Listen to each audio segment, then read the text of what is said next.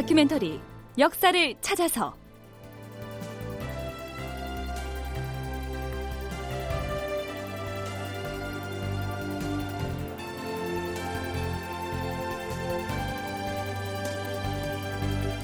제 739편 통신사 현해탄을 건너다. 극본 이상락 연출 최용준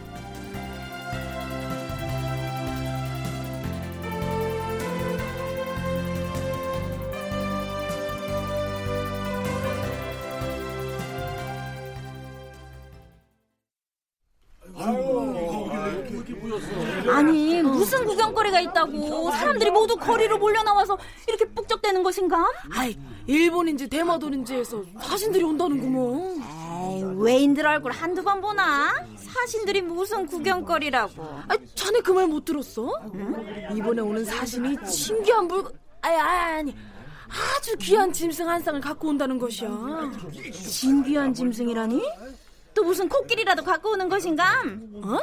아이 그 옛날 태종대왕 때 일본이 코끼리 두 마리를 갖고 왔는데 음. 사람을 밟아 죽이고 1년에 콩을 수백 석씩 먹는다고 해서 쪽이 남쪽으로 귀향을 보내버렸자 우리 조부님한테서 들은 말이야 왜 이번에 대마도 사람들이 갖고 오는 짐승은 딸 짐승이라던데? 음? 아그 무슨 공작 공작새라든가 못이라든가 저기 온다. 야, 야, 저 저기 일본 사진 들어오네. 야, 아유, 아유, 저기 마차에 뭔가 보이네. 아, 아, 아, 꽝도 아니고 오리도 아니고 머리에 웬 고사리 같은 게 매달렸네? 어? 아유, 저, 저기 뭐야? 날개를 폈는데? 아유, 날개가 어쩜 저렇게 크고 고와? 아유, 저게 날개야, 병풍이야. 아, 색깔이 막 변하는데? 아이고야. 아이고 깜짝이야!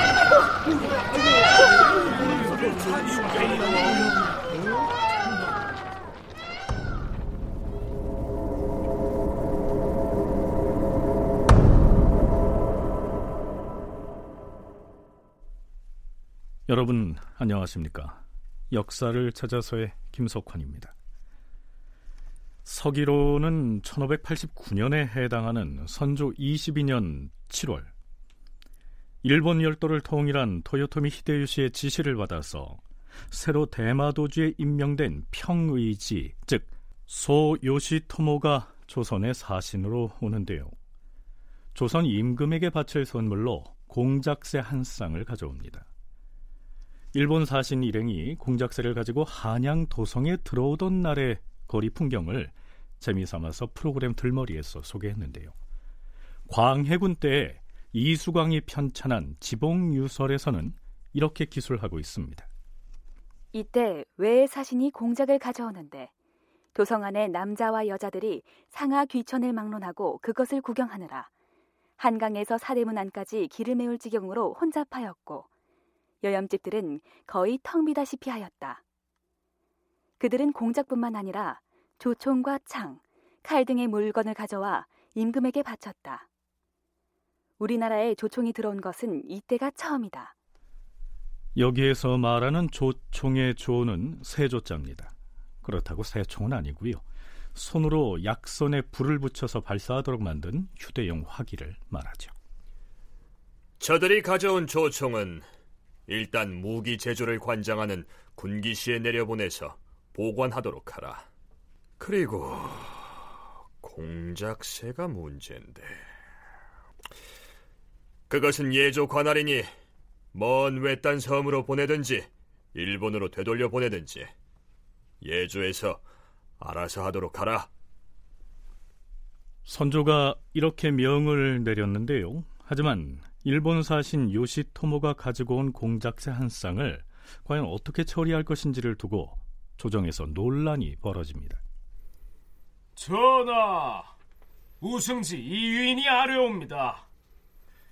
공작새의 처리 문제를 예조에서 알아서 하도록 전교를 내리셨사온데 이웃나라의 성의를 받아들이지 않는다면 두 나라가 교린을 하는 도에 크게 어긋나고 먼데 있는 사람을 포용하는 도량에도 어긋나옵니다. 더욱이 태종 때 일본이 코끼리 두 마리를 보내자 기꺼이 받았었고 세조 때 일본이 원숭이 한 마리와 말 한 마리를 보냈을 때에도 받았던 전례가 있사온데 이 지금 만약 되돌려 보낸다면 아예 처음에 받지 않았던 것만 못하옵니다.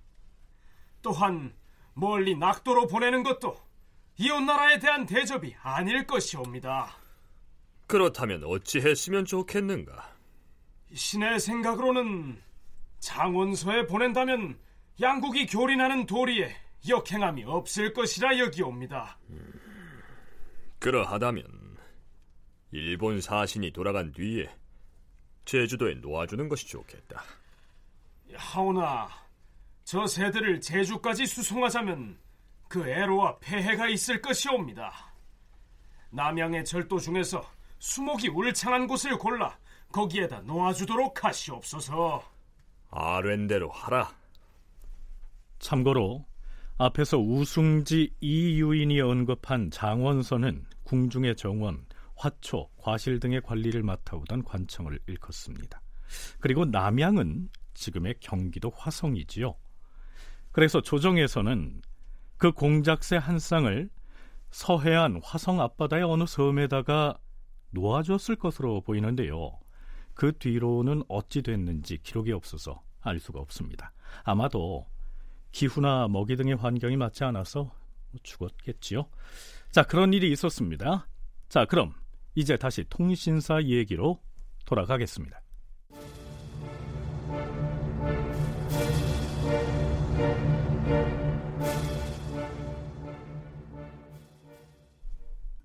도요토미 히데요시가 평의지와 겐소 등을 조선의 사신으로 파견해서 통신사 파견을 요구한 데 대해 선조는 이러한 요지로 답변을 합니다. 이태 전인 정해년에 일본에서 건너온 해적선 18척이 우리나라 남해안을 침범하여 지방의 관리들을 죽이는 등 몹쓸 짓을 저질렀다.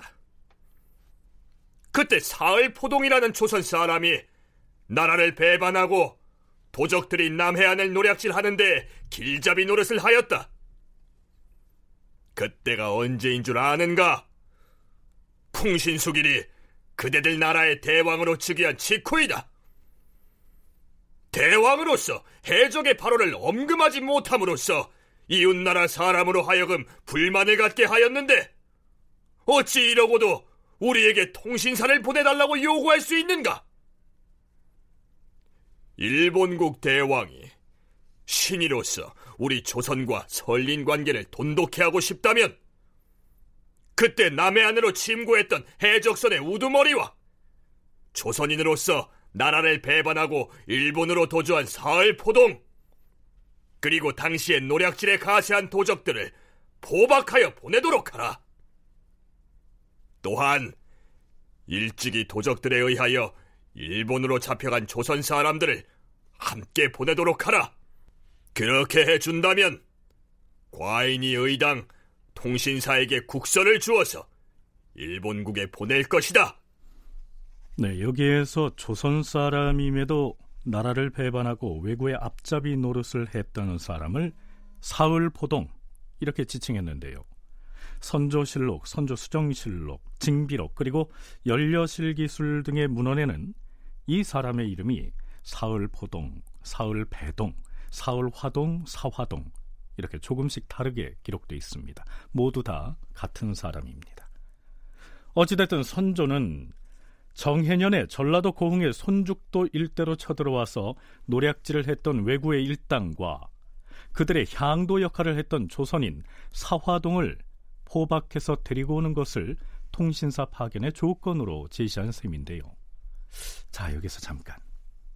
그렇다면 나라를 배반하고 이적 행위를 했던 이 사화동이라고 하는 사람이 일본에 거주하고 있다는 사실은 어떻게 해서 조선 조정에 알려지게 됐을까요?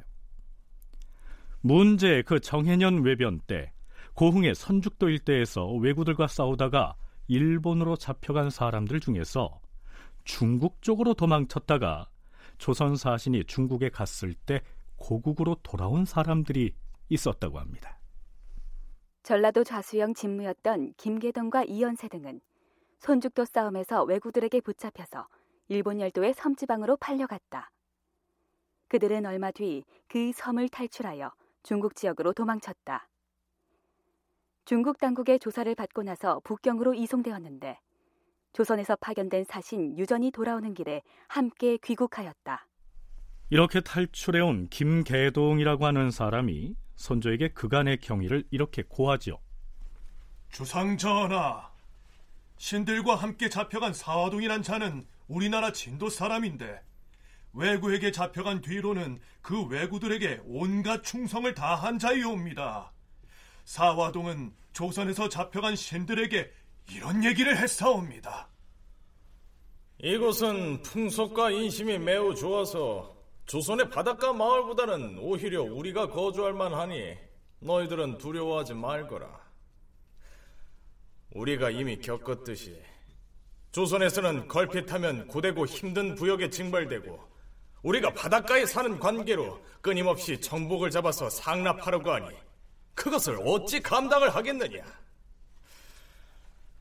지난번에 사실은 외인들과 함께 가리포를 침범하려고 했으나 풍랑 때문에 포기하고 손죽도 쪽으로 방향을 바꾼 것인데 사실은 내가 앞장서서 외인들을 인도해 준 것이다. 하하, 이런 폐영무도한 놈을 다 보았나? 하면 너희들이 팔려갔다는 그곳이 어디 있는 어떤 섬이었느냐? 거기 사람들은 그곳을 오도라고 불렀사온데 둘레가 며칠 걸음을 해야 할 정도나 되고 인구가 꽉 들어차서 하나의 큰 골과 같았사옵니다. 그런데 거기에는 우리나라 사람으로서 왜구들에게 생포되어 끌려온 자들이 많았고 배가 500여 척이나 있었사옵니다. 특히 왜구들은 전라우도의 복병선 전부를 납포하였기 때문에 총통까지도 다 가져갔으나 그자들이 사용할 줄을 알지 못하였기 때문에 총통을 아이들의 장난감처럼 그저 쌓아두고만 있었사옵니다. 음, 이런 이런 치도곤을 내도 모자랄 놈들 같으니라고. 선조가 이런 보고를 받았기 때문에 통신사를 보내달라는 풍신수길의 제안을 기왕에 들어줄 바에야 정해년 외변을 주도했던 외구 우두머리와 반역자인 사화동을 포박해 온다면 이라는 조건을 붙인 것은 뭐 나름대로 구사해 볼 만한 전략이었습니다.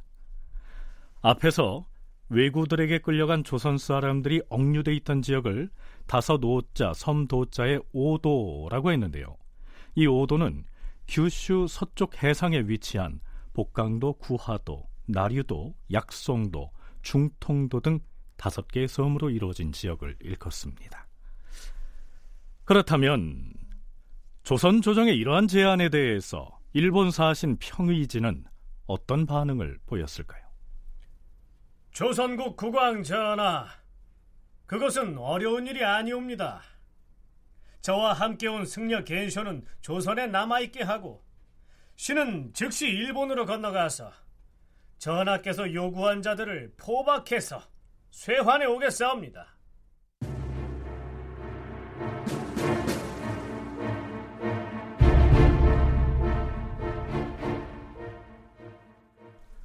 급거 일본으로 귀국한 사신 평이지는 풍신수길에게 조선 국왕의 요구사항을 전달했겠지요. 그러자 풍신수길은 즉각 오도의 명령을 내려서 억류돼 있던 조선의 포로 116명을 쇠환하라고 명합니다. 또한 외구의 앞잡이 노릇을 했던 문제의 조선인 사화동 및 정해년에 손죽도를 노략질했던 외구의 우두머리 긴시오라, 삼보라, 망고시라 등 세 명을 포박해서 조선으로 보내면서 선조에겐 이렇게 전합니다. 정해년에 도정무리가 조선의 해안을 침구한 일은 우리는 몰랐던 일입니다. 그것은 곧 귀국의 반역자인 사화동이 오도의 근거를 둔 외인들을 유인해서 약탈 행위를 한 것입니다. 이번에 사화동도 아울러 잡아 보내니 귀국의 처치를 기다립니다. 국왕 전하께서 부디 통신사를 일본에 보내어서 양국이 수호할 수 있기를 바랍니다. 풍신수길이 사신 평의지를 통해서 조선에 전한 말이 대충 이런 내용이었던 것으로 실록에 올라 있는데요. 그런데 실상은 그렇지 않았습니다. 히데요시는 조선의 국왕에게 일본으로 건너와서 자신에게 항복하기를 명령했던 것이죠. 고려대 코어 사업단 김경태 연구교수의 얘기 들어보시죠. 히데요시의 명령은 아주 간단했습니다. 이제 일본 에 와서 조선 국왕이 항복하게 하라 이런 것이었는데 이후로도 계속 명령은 간단하죠. 다만 간단한 명령을 실현하기 위해서 스시마 등 부하들은 많은 노력을 기울여야 되고 그래서 이렇게 뭐 축하해달라 이런 식으로 말을 꾸미게 되는 겁니다. 말을 안 들으면 뭐 영지를 빼앗기는 정도면 좋지만 죽을 수도 있는 상황이니까 어, 히데요시는 어떤 목적이었냐면 뭐 명으로 가는 길목에 있는 명침략을 하기 위해 그 길목에 있는 조선을 복속해서 명침략을 위한 어떤 지원을 얻고 내부적으로도 이제 자신이 대외 정책을 펼치는데 이렇게 봐라 난 전쟁하기도 않고 조선에서 항복하러 왔다 선전 도구로 충분히 쓸 수 있었습니다. 그리고 외부적으로도 선전하기도 했고요. 조선 국왕을 불러오라는 임무를 부여받은 스시마는 갖은 노력을 했고 몇 년에 걸쳐서 노력을 했던 것이고 물론 이를 고지고대로 전하지는 않았습니다. 그래서 일본 국왕 등극을 축하해달라 이런 이유를 댔고 조선은 마지못해 들어주기는 했는데 자 그러니까 히데요시는 대마도 도주에게 명하기를 나는 조선으로 건너가서 조선 국왕에게 나의 명령을 하달하라. 내가 일본의 여러 세력을 물리치고 새로이 관백이 되었으니 조선에서는 일본의 통신사를 보내고 아울러 조선의 왕은 나에게 와서 항복을 하고 예를 표하라 이르라. 이런 식이었습니다. 관백은 일본에서 실질적인 정권을 잡았던 막부의 우두머리 쇼군을 일컫습니다. 조선에서는 외교 관계상 일본 왕 혹은 일본국 대왕으로 호칭했습니다. 자, 그런데요. 그동안 조선 국왕을 상전으로 섬겨온 스시마의 도주가 듣기에 조선 국왕에게 일본에 와서 항복을 하라는 말은 터무니없고 또 물정을 모르는 허세였기 때문에 뭐 중간에서 어찌할 바를 몰랐겠지요. 그래서 막상 조선에 와서는 조선국 전하께 아뢰옵니다. 근래 일본에 새로운 왕이 등극을 했사오니 통신사를 보내서 축하를 해주시기 바라옵니다. 이렇게 완화를 해서 전달했던 것이죠. 제야 사학자 이이화는 한길사판 한국사 이야기 제11권 조선과 일본의 7년 전쟁에서 이렇게 기술하고 있습니다. 스시마 도주는 도요토미 히데요시가 요구했던 조선 국왕의 입조를 사절단에게 입 밖에 내지 못하게 하였다. 누구보다 조선의 사정에 밝은 그로서는 그것이 전혀 실현될 수 없는 문제라는 것을 알고 있었다. 아마 도요토미 히데요시의 과대망상증을 속마음으로는 나무랐을 것이다. 그는 조선 국왕의 입조보다는 통신사 파견 문제에 초점을 맞추어 실현시키려 노력했고 마침내 조건부 결실을 얻어낸 것이다. 여기에서 말하는 조건부 결실이란 외구 우두머리와 사화동 등의 쇠환을 의미합니다. 창덕궁 인정전 주상전하 일본국에서 반역자 사화동과 외구 우두머리를 소환하여 전하께 헌납하여 싸웁니다. 나라를 배반한 역적 사화동을 성문 밖으로 끌고 가서 참수하고 그 목을 저작거리에 매달도록 하라. 정해년의 손죽도에서 노략질을 한 왜구들도 모두 끌고 나가 목을 베어라! 예!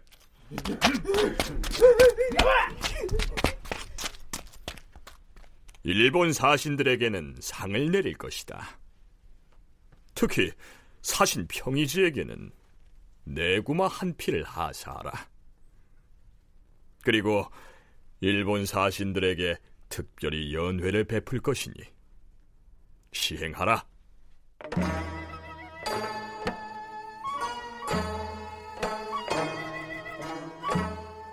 임금이 인정전에서 나아가 일본 사신들을 친히 인견하여 연회를 베풀어 주었는데 평이지 등이 모두 전에 올라가서 임금에게 차례로 술잔을 올렸다. 이렇게 해서 선조는 통신사 파견을 결정합니다. 단국대 일본 연구소 김태훈 연구 교수는 선조의 이 조건부 통신사 파견은 평가할 만한 외교 전략이었다고 분석합니다. 사화동, 반민사화동 등 116명을 6명을 이제 송환하는 조치를 스시마에서도 취하게 되는데요. 어, 이것을 요구하였던 이유는 통신사 요구를 거부하기 위한 명분 만들기로 활용되었던 것은 전혀 아닙니다. 도리어 통신사는 파견할 것인가 말 것인가는 그 자체로서 굉장히 중요한 사안이었죠. 그러니까 도리어 통신사 문제도 통신사도 어느 정도 어, 파견적으로 가닥을 잡아 나가면서 현안이 돼 있던 이제 사화동 등 반민의 송환 문제를 같이 해결하는 어떻게 보면 전략적으로 뭐 성공적이다라고 뭐 성공과 실패로 나누기에는 좀 무리가 있습니다만 그래도 어, 잘 구사한 전략, 예, 외교 전략이라고 할 수 있는 대목입니다, 도리어.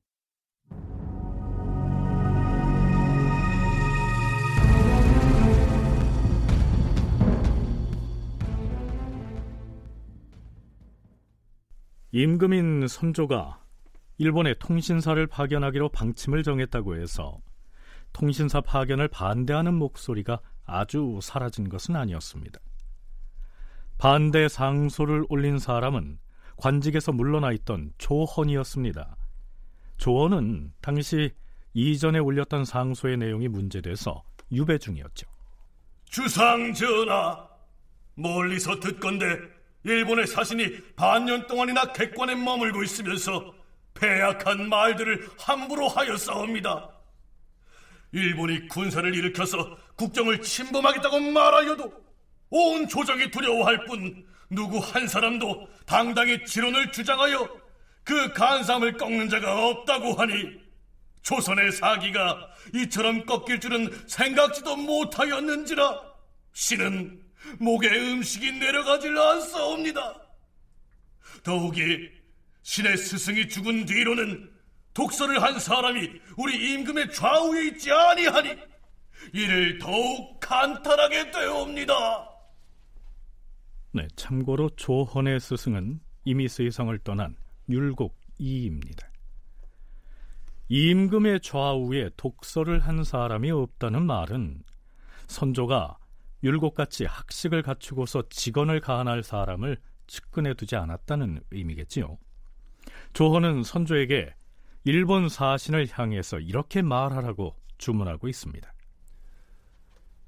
너희들이 우리에게 통신사를 요구하는 것은 우리가 몰래 군사를 움직여 일본에 습격할까 두려워하여 그러는 것인가? 아니면 우리 조선의 힘이 약한 데다가 근래 흉년이 든 것을 다행하게 여겨서 침략을 하려고 그러는 것인가? 이웃의 재난을 기회로 여겨서 침략을 하는 것은 매우 부도한 짓이다. 만일 과인이 통신사를 보내달라는 요구에 회답을 하지 않는 것을 문제 삼아 기필코 군사를 동원하려 한다면 우리나라의 장수들과 변방을 지키는 군졸들이 마땅히 힘을 다하여 지킬 것이다. 이렇게 호통을 치면서 일본 측의 통신사 요구를 딱 잘라 거절하라는 것이죠. 한편 조선 중기의 학자 이성령이 펴낸 1월록을 보면 이때 조헌이 이렇게 얘기한 것으로 기록하고 있습니다. 전하, 본시 오랑캐는 개 돼지와 같아서 신의가 없는 자들인데 지금에 와서 우리에게 화친을 요구하는 것은 반드시 무슨 꿍꿍이가 있을 것이옵니다. 하오니 지금 서울에 와 있는 외국 사신들의 목을 베고 그 사실을 명나라에 알린다면 중국의 황제께서 통촉을 하여 우리에게 문책할 염려도 없을 것이오며 외놈들도 감히 바다를 건너 쳐들어올 염두를 내지 못할 것이옵니다. 1월록에서는 조헌의 발언을 이렇게 소개하고 나서 그 말미에다가 조언의 이러한 말에 대하여 조정에서는 모두 미친 소리라 여겨서 배척하였다. 이렇게 덧붙이고 있습니다. 드디어 선조 22년 11월 18일 황윤기를 일본 통신사 상사로 김성희를 부사로 그리고 허성을 서장관으로 임명한다. 그리고 좌참찬 정탁을 사은사로 차출하라. 일본에 보낼 통신사의 명단이 발표됩니다. 사절단의 단장격인 상사에 임명된 황윤길은 대표적인 서인이고요. 반면에 부단장격의 부사에 임명된 김성일은 동인 소속이지요. 자, 임진왜란과 조선통신사 하면 여러분은 어떤 생각이 떠오르십니까? 조선통신사의 사절단이 일본에 다녀와서는 일본의 침략 가능성을 서로 정반대로 보고를 했기 때문에 제대로 대비를 못해서 일본의 침략에 속수무책이었다. 이렇게 생각하고 있지는 않습니까? 더구나 통신사를 파견했던 때는 시기적으로 동인과 서인의 당쟁이 치열한 상황이었는데 하필이면 또 사절단의 단장과 부단장이 각각 서인과 동인으로 나뉘어 있었으니 말이죠. 실제로 이화도 그의 한국사 이야기에서 이렇게 지적하고 있습니다. 이 통신사의 구성은 역사적으로 보아 실패작이었다. 황윤길은 평범한 관료 출신으로 성격이 온건하고 침착했다. 김성일은 전통적인 살인 출신 주자학자로 성격이 강직하고 고집이 셌다. 두 사신을 받들어 실무를 책임진 허성은 동인의 거두인 허엽의 아들로 명문가 출신이었는데 합리적인 성품이었다. 이들의 성격 차이는 뒷날 사리 판단에도 그대로 드러나게 된다. 자, 그런데요. 우리가 만난 한일 관계사 전공자들은 견해가 좀 다릅니다. 김경태 교수의 얘기입니다. 만약 서인과 동인이 어떤 치열한 어떤 경쟁을 하고 있었다면 적절히 배정한 어떤 구성이 또 아닌가. 한쪽만 보내면 또 더 왜곡이 될 수 있으니까. 그렇게도 여겨집니다. 지금 시점에서 보자면 결과적으로도 보면 온건과 어떻게 보면 강경이 잘 조화된 구성이었을 수도 있고요. 또 다른 면에서 보면 당초부터 조선의 입장 전혀 고려하지 않는 도요토미 히데요시의 행동을 앞에 두고 사설단이 또 어떠한 것들을 할 수 있었느냐 그런 것들도 우리가 생각해 봐야 되지만 대화 내용이 많이 남아 있지는 않습니다. 이제 김성일의 기록이 거의 이, 이 통신사의 기록으로서는 유일한데 보면 당에 대해서는 별로 언급이 없습니다. 예, 그런 당 때문에 어떠한 사실을 왜곡한다든가 그런 것들을 비판한다든가 이러한 내용도 없고 다만 이제 성향적으로 김성애를 제외한 대부분의 사절들이 굉장히 좀 주눅이 든 그런 부분들을 보이고 있다라고 그걸 비판하는 입장이 굉장히 강조되고 있습니다. 동서 분당의 대립이 치열한 시기였는데 사절단의 구성을 동인으로만 하거나 혹은 서인 일변도로만 한 것보다는 양쪽을 조화롭게 한 것은 오히려 잘한 것이 아니냐. 그리고 성향이 서로 다른 사람을 사절단에 포함시킨 건 역시 같은 맥락에서 평가할 수 있을 것이다. 이러한 얘기인데요. 더구나 일본에 건너가서 통신사로 활동하는 중에 동인과 서인으로 나뉘어서 대립했다는 얘기는 전혀 거론되지 않고요. 오히려 서장관으로 따라갔던 허성은 그 자신이 동인이면서도 나중에 귀국 보고를 할 때는 서인인 황윤길과 같은 의견을 내고 있는 것입니다. 자, 김태훈 교수의 얘기도 들어보시죠. 임진왜란을 당했던 조선이 당했던 큰 이유 중에 하나가 어, 똘똘 뭉쳐서 합심해서 일본의 침략을 침략에 대비했어도 부족할 텐데 소위 말해서 당사, 당파 싸움이나 하고 있으니까 그게 제대로 대비가 되었겠느냐라고 우리 스스로 어떻게 보면 자책하고 자학하는 역사 속에 에피소드로서 아마 자리 잡고 있는 것 같습니다. 그런데 결과론적이라고 했을 때 결과론적으로 이게 합리적인 선택이었나 아니면 좀 부족한 선택이었나라고 할 때 그 결과란 무엇을 얘기할까요? 임진왜란이 일어났다는 결과를 얘기할까요? 아니면 정반대 의견을 냈다는 결과를 얘기할까요? 임진왜란이 일어났다라는 것을 결과라고 한다면 그러면 이들이 합일된 의견을 제시했으면 임진왜란이 일어나지 않았을까요? 일본에 다녀온 통신사의 구성원들이 서로 다른 정세 분석을 했기 때문에 임진왜란이 일어났다거나 혹은 그 대비를 하지 않았다고 간주하는 것은 타당한 생각이 아니라는 얘기입니다. 자, 이 문제는 통신사 일행이 귀국해서 보고를 했던 그 상황을 탐색할 때 좀 더 자세히 짚어보기로 하죠. 자, 일단 통신사의 상사인 황윤길은 일본 사신이 묵고 있는 객관인 동평관으로 가서 승려 현소를 만납니다. 일본 발음으로는 겐소죠. 일본에 대한 사전 정보를 얻기 위해서였습니다. 어서 오십시오. 기다리고 있었습니다. 앉으십시오. 예. 우리 조선에서 통신사가 일본을 왕래한 적이 워낙 오래되어서 몇 가지 물어보려고 왔습니다. 예, 말씀하십시오. 우선 우리나라가 그동안 귀국에 통신사를 보내지 못한 것은 첫째는 파도의 험남함을 두려워해서이고 둘째는 해적이 출몰해서 화를 당할 염려 때문이었습니다. 그런데 지금 우리의 전하께서 새로 등극한 귀국 왕과의 신의를 중하게 여기시고 특별히 통신사를 보냄으로써 100년 동안 폐지되었던 의례를 다시 행하려 하시는 것이니 이는 매우 성대한 행사가 될 것입니다. 그 점은 저희들도 황공하게 여기고 있습니다. 그런데 우리가 귀국에 도착하면 일본 국왕이 우리를 접대하는 의례가 있을 것인데 그 절차를 우선 자세히 들었으면 좋겠습니다. 또한 어느 나라 어느 지역이든 관습과 풍토가 한결같지 아니한 탓에 발생하는 풍토병이 있을까 걱정입니다.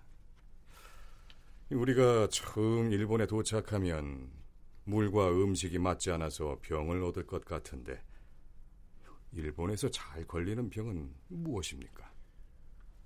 미래 약품을 준비하여 통신사 일행의 위급을 구제하려고 묻는 것입니다.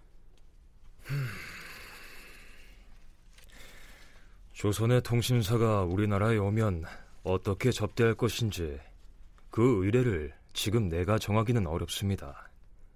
일본에 도착한 뒤에야 알려드릴 수 있을 것입니다. 그리고 우리나라의 풍속과 기후는 사람에게 별로 크게 해가 되는 일이 없을 것입니다. 병이 발생하는 것이 어찌 조선과 크게 다르겠습니까? 음, 그렇다면 뭐 알겠소. 그런데 한두 가지 부탁할 것이 있습니다. 어, 말씀하세요. 우리 일본의 국왕이 말과 매를 특별히 좋아하니 이 물건을 조선에서 얻을 수 있다면 가지고 가서 국왕에게 드리고 싶습니다. 음. 그리고 예전에 조선에서 일본의 통신사를 보낼 때에는 을의 문사에 능한 선비를 대동했다고 들었습니다. 알겠습니다. 주상 전하께 그리 고하지요. 일본에서 조선에 건너온 사신단에 바로 이 현소라고 하는 승려가 참여하게 된 것은 그가 문장에 능해서 조선의 선비들과 문학을 논할 수 있는 인물이었기 때문이었죠. 조선에서도요, 바로 그런 인물 하나를 통신사에 포함시킵니다. 그가 바로 차철로라고 하는 사람이죠. 문헌 기록에는 이런 내용이 보입니다. 차철로는 통신사 황윤기를 따라서 일본에 다녀왔는데 일본에 체제하는 중에 무려 4천 수가 넘는 시를 지어서 일본인들을 놀라게 했다. 그는 문장이 수려하여서 명나라에 보내는 대부분의 외교 문서를 담당했으며 명나라 인사들로부터 동방의 문사라는 칭호를 받았다. 선조 23년 3월 6일 전하, 신 황윤길 전력을 다하여 일본 통신사의 소임을 수행하고 돌아오겠사옵니다. 그대는 국사를 위하여 해외에 파견되는 것이므로 과인이 늘 생각하고 근심하는 바이니 무사히 잘 다녀오도록 하라. 예, 주상 전하.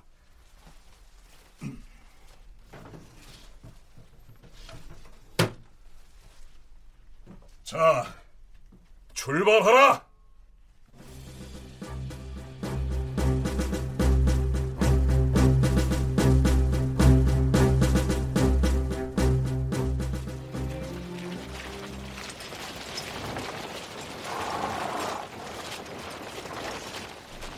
실로 100여 년 만에 황윤기를 단장으로 한 통신사가 일본을 향해 출발합니다. 그런데요, 앞에서 통신사의 상사인 황윤길이 일본 승려 현수에게 일본에 관한 예비 지식을 얻기 위해서 이런저런 질문을 하는 장면을 소개했었지요. 그런데 이 시기 조선 조정에서는 일본에 대한 정보가 매우 빈약했습니다. 더구나 그동안에 일본의 정세가 급변하고 있었는데도 말이죠. 김경태 교수의 얘기 들어보시죠. 당시에 일본 정부가 상당히 약했죠. 왜냐하면 일본이 매우 혼란했기 때문에 일본에 직접 가서 확인할 수 있는 방법이 사실상 없었고 일본에서 주는 정보만 받아야 되는데 일본도 혼란하기 때문에 제대로 된 정보를 받아들이기 힘들었을 겁니다. 조선이 일본에 통신사를 보낸 것은 1443년이 마지막이었고 해동제국기가 나온 것이 1470년대니까 그 이후로 일본 정부는 사실 업데이트가 되지 않은 것이었습니다. 어, 김성일이 황영길, 김성일 등이 1590년에 일본에 갈 때 가지고 왔던 정보서도 해동제국기였으니까요. 100년 지난 것이었죠.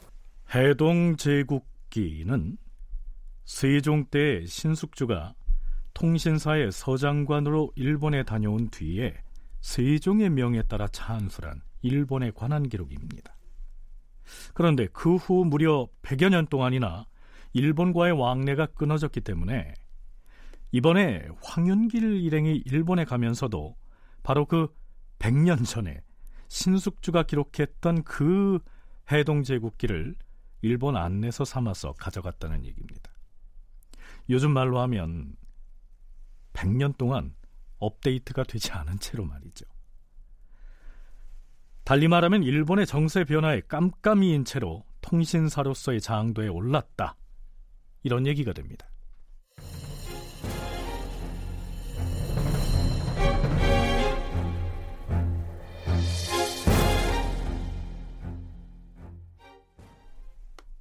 선조 29년 4월 29일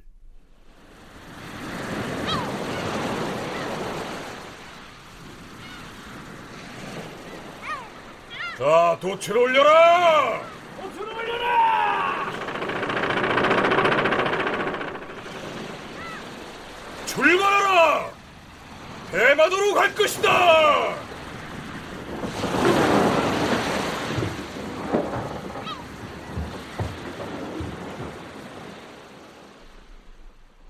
통신사 일행을 태운 배가 대마도로 향합니다. 물론 일본에서 조선에 왔던 사신들도 함께 대마도로 가는 것이죠.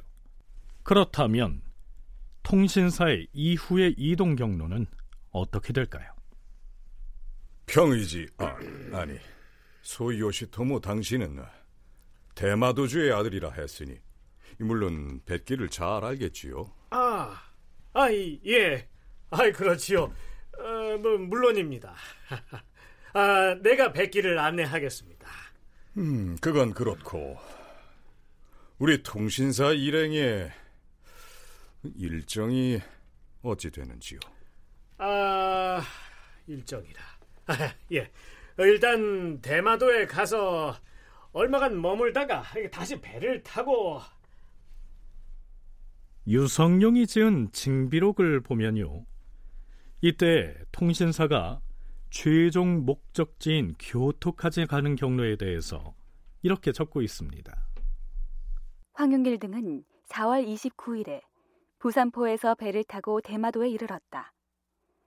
거기서 한 달 동안 머문 다음 배를 타고 40여리를 가서 일기도, 즉 이기섬에 도착한 다음 박다주와 장문주 등을 지나 7월 22일에야 비로소 그 나라의 수도에 이르렀으니 외인들이 고의로 길을 멀리 돌게 하려고 그렇게 곳곳에서 머물게 한 것이다. 그러니까 일본 측에서 조선의 통신사 일행을 골탕 먹이려고 일부러 멀고 또 복잡하게 빙빙 돌게 했다는 얘기입니다. 그렇다면 유성룡의 이 기록은 사실과 부합할까요? 김태훈 교수는 아니라고 얘기합니다. 통신사가 세종 때처럼 빈번하게 계속 파견이 됐다면 아마 이런 장면은 없었을 것입니다. 그리고 조선 측의 오해도 없었을 것입니다. 그런데 일단 경로만 보자면 지극히 정상적인 경로입니다. 부산에서 출항해서 쓰시마를 거쳐서 밑에 좀 더 남아에서 이끼, 일기도 그러니까 그 한국 발음으로 일기도고요. 이끼섬이라고 하는 그 경로를 거쳐서 어, 당시에는 예, 아까마새끼라고 불렸던 지금 시모노새끼, 시모노새끼를 거쳐서 사, 사또나이카이라고 있습니다. 사또네해, 사또나이카이라는 그러니까 혼슈가 위에 있고 밑에 큐슈와 시쿠쿠 그 사이에 존재하는 바다입니다. 그 사이에 위치한 바다인데 그 바닷길을 쭉 따라서 어디까지 가냐면 효고라는 데까지 갑니다. 거기에서 혼슈 섬에 상륙을 해서 나고야나 혹은 오사카를 거쳐서 당시 막부 정권의 수도였던 교토로 들어가는 경로가 지극히 정상적인 코스라는 것입니다. 그렇다면 유성룡은 징비록에다 왜 그렇게 썼을까요? 물론 통신사 일행이 일본에 다녀와서 한 얘기를 듣고 기록을 했을 텐데요. 김태훈 교수는 그 배경을 이렇게 설명합니다. 일본이 안 그래도 두렵고 긴장이 되고 가기 싫었을 텐데 이제 뭔가 스시마에 갑자기 건너갔더니 중간에 의뢰라든지 그러니까 히데요시를 마주하기 위해선 뭔가 절차라든지 의뢰라든지 여러 가지 조율을 해야 될 사항이 있었을 것입니다. 그런 것 때문에 한 달을 머물게 되고 그리고 이제 스시마까지 배 타고 이끼도까지 배탄 것만 해도 피곤하고 고단하고 무서워 죽겠는데 이제 또 배를 태워가지고 어디 제대로 알지 못하는 곳으로 끌려가는 느낌이었을 것입니다. 그러니까 그들이 가졌던 공포감 같은 것들은 아마 충분히 상상력으로 우리가 유추해 볼 수 있지 않을까 싶습니다. 그런데 지금 우리 시점에서 조망해 보면 지극히 정상적인 경로로 약간의 시행착오를 겪으면서 제대로 가고 제대로 인도되고 있는 것입니다. 차라리 명나라의 북경으로 가는 사행길이라면 뭐 멀기는 해도 빈번하게 다니던 길이어서 두려움 따위는 없었을 텐데요. 100년 동안 끊겼던 일본 열도의 한복판으로 끌려가다시피 하는 형국이었으니까 두렵기도 하고 또 생경하기도 해서 그들이 일부러 멀리 돌아가도록 계략을 짠 것처럼 느껴졌을 수도 있습니다.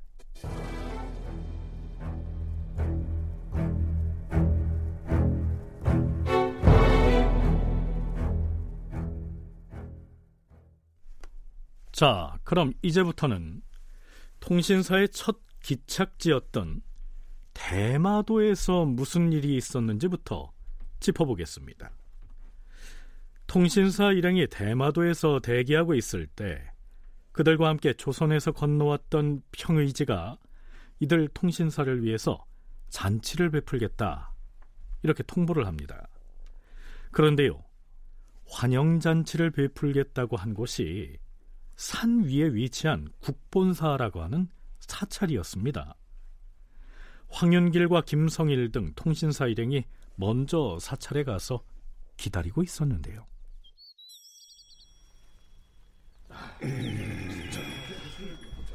아니, 아니 손님을 초대했으면 미리 와서 기다려야지. 거꾸로 멀리서 찾아온 우리가 기다리는데도 잔치를 베풀겠다는 자가 아직 나타나지 않고 있으니 아니, 고약하지 않습니까? 좀 진정하시게. 곧 나타나겠지. 그 너무 조바심 내지 마시고. 그런데 그때 교자, 즉 가마를 탄 평의지가 등장합니다. 그런데요, 그는 거만하게도 이 교자에서 내려서 들어오지 않고 나는 대마도의 도주인이라. 조선 통신사를 위해서 내가 친히 잔치를 베풀기로 했으니. 자 가마를 멈출 것 없이 그냥 이렇게 단체로 안으로 들어가야겠다. 여봐라 문을 열어라! 자 들어가자!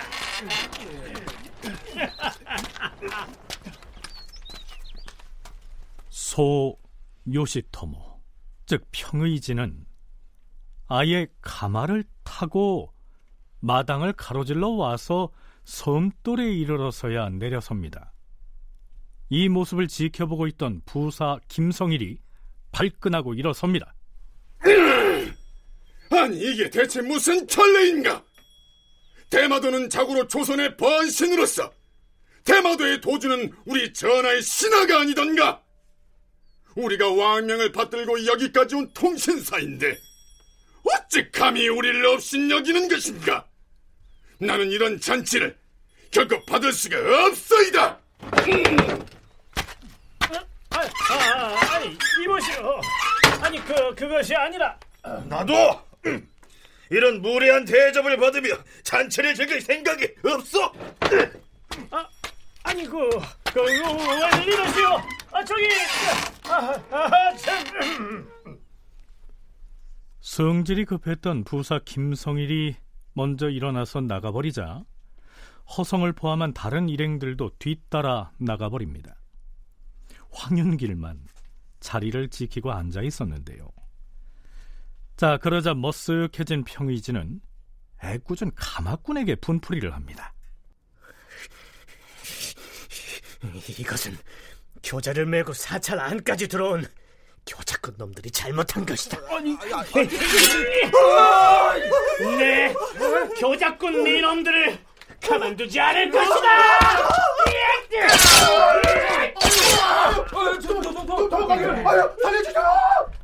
평해지는 그 허물을 교자꾼들에게 돌리고서 칼로 머리를 베어서 가지고 통신사 일행에게 찾아가 사죄했다.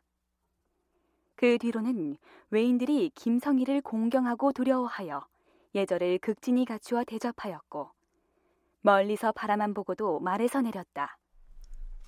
국본사라고 하는 사찰에서 일어난 이 사건은 그저 그런 해프닝으로 치부할 수도 있었겠으나 여러 가지를 생각하게 합니다.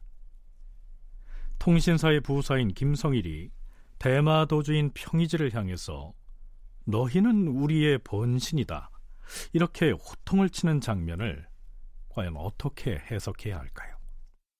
외교적으로 쓰시마 너희들은 우리의 번신이다 라고 압박을 가하는 것은 외교적인 압박 수단이 분명히 되죠.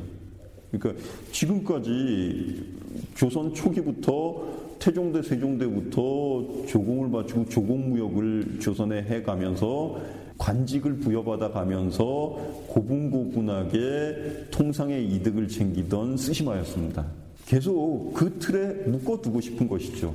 그리고 히데요시에 의해서 어, 일본의 전국이 통일되었다는 것은 잘 알고 있기 때문에 뭔가 쓰시마를 다루는 방법도 달라져야 되지 않을까라는 생각은 아마 모색들은 충분히 하고 있었을 것입니다.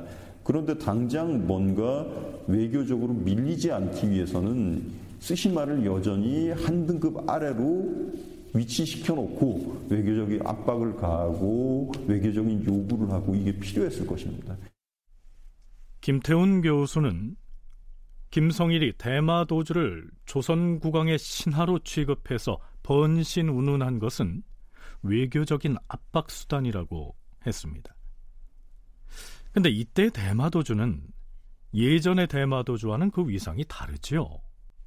예전엔 번주였다면 지금은 통일된 일본 국왕인 도요토미 히데요시의 명을 받아서 조선의 사신으로 왔던 신분이니까요. 그럼에도 김성일이 이렇게 호통을 친 것은 조선에 찾아와서 관직도 부여받고 선물도 받아가고 하던 외교적으로 한 등급 낮은 상대로 묶어놓고 싶어였을 것이다. 이렇게 유추할 수 있다는 얘기입니다. 자, 그렇다면 그 대마도주도 아니 나도 일본 국왕인 도요토미 히데요시로부터 왕명을 받았어. 조선에 갔다가 함께 돌아온 사신인데 감히 누구를 번신 취급하느냐? 이렇게 맞설 수 있지 않았을까요?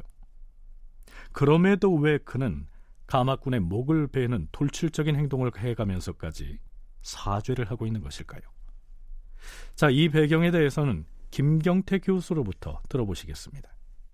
거만한 자세를 취하기도 했을 수 있지만 통신사가 또 자기들의 어떠한 이제 수행을 거부해 버리면 자기들이 토요토미 히데요시로부터 처벌을 받을 수도 있는 거죠. 강력한 처벌을 받을 수도 있으니까 이제 조선통신사 의 입장도 들어줘야 되는 겁니다. 그래서 들어준다는 것이 이것이 나는 내리려고 했는데 가마꾼이 들고 들어간 거다 하면서 M1 이제 가마꾼을 목을 베고 그 목 베는 장면을 조선 통역관이 목 이제 직접 보게 합니다. 그런 얼마나 잔인했겠습니까? 그러니까 이런 부분들은 내가 이렇게 용서를 빈다 플러스 폭력성을 또 드러내면서 약간 위협을 가하는 그런 장면이 아니었느냐 이렇게 해석이 가능하고 저는 그렇게 생각하고요. 처음에 풍신수기의 명을 받고 조선의 통신사를 청하러 갔던 귤강광이라고 하는 사신이 아무런 성과가 없이 돌아오자 풍신수기는 귤강광의 목을 베고 그 가족까지 몰사라고 말하는데요. 평의지 역시 그걸 기억하고 있는 터에 만일 이 조선통신사가 그냥 돌아가겠다 이렇게 말한다면 그 뒤에 어떤 처분을 당할 것인지 두려웠겠죠.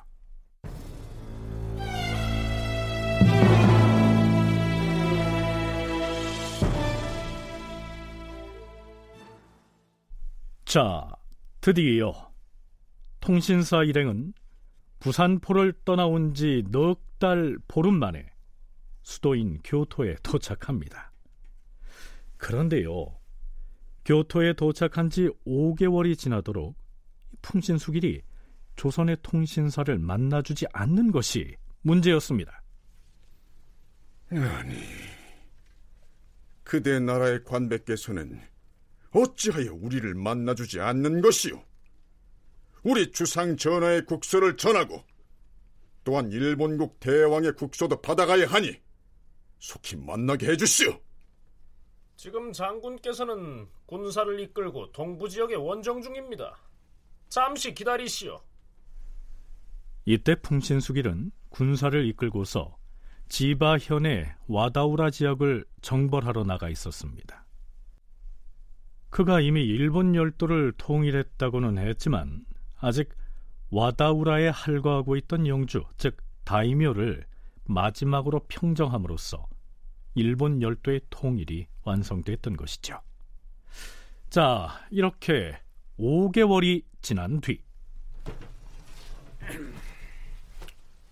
조선통신사 일행은 입궁할 채비를 하시오. 우리 관백께서 궁전으로 들라고 명하시었소. 다큐멘터리 역사를 찾아서 다음 주 이 시간에 계속하겠습니다.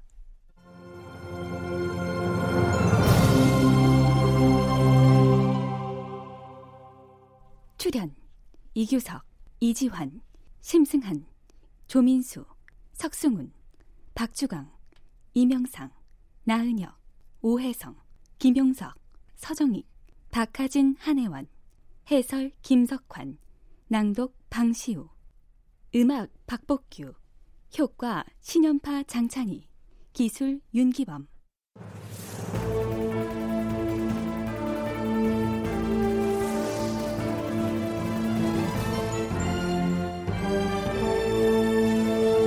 다큐멘터리 역사를 찾아서 제 739편 통신사 현해탄을 건너다 이상락 극본 최용준 연출로 보내드렸습니다.